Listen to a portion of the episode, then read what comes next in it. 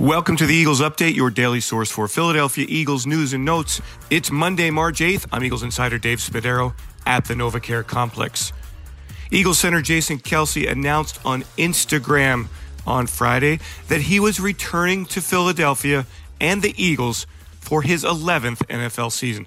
Good thing, because Kelce is a mainstay for the Eagles along the offensive line and in the locker room. He's been selected to the Pro Bowl four times.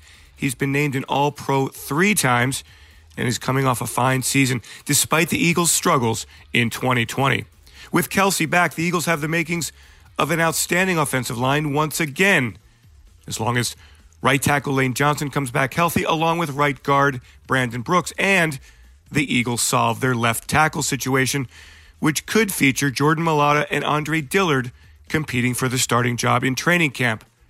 I asked Kelce why return to Philadelphia and the NFL and the Eagles for 2021.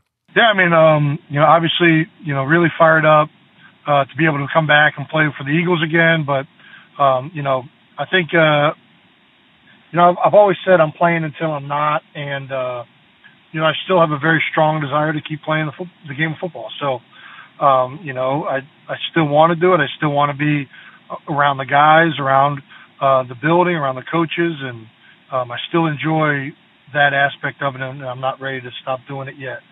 And uh, you know, I'm excited with uh, a lot of the energy going around right now, and I want to leave. Uh, you know, I want to leave the Eagles knowing that I've left it in good hands. I guess. Another part of the equation is the return of offensive line coach Jeff Stoutland, whom Kelce has an extremely close relationship with.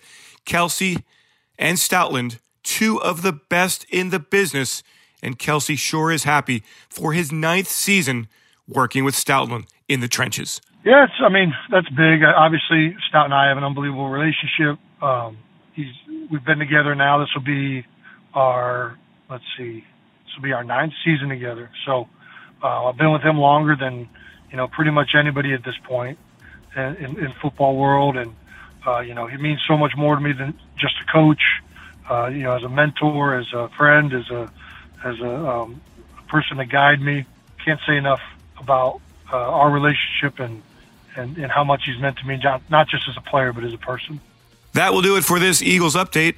I'm Eagles insider Dave Spadaro. Thanks for joining me. Have yourselves a great Eagles day, and as always, fly Eagles fly.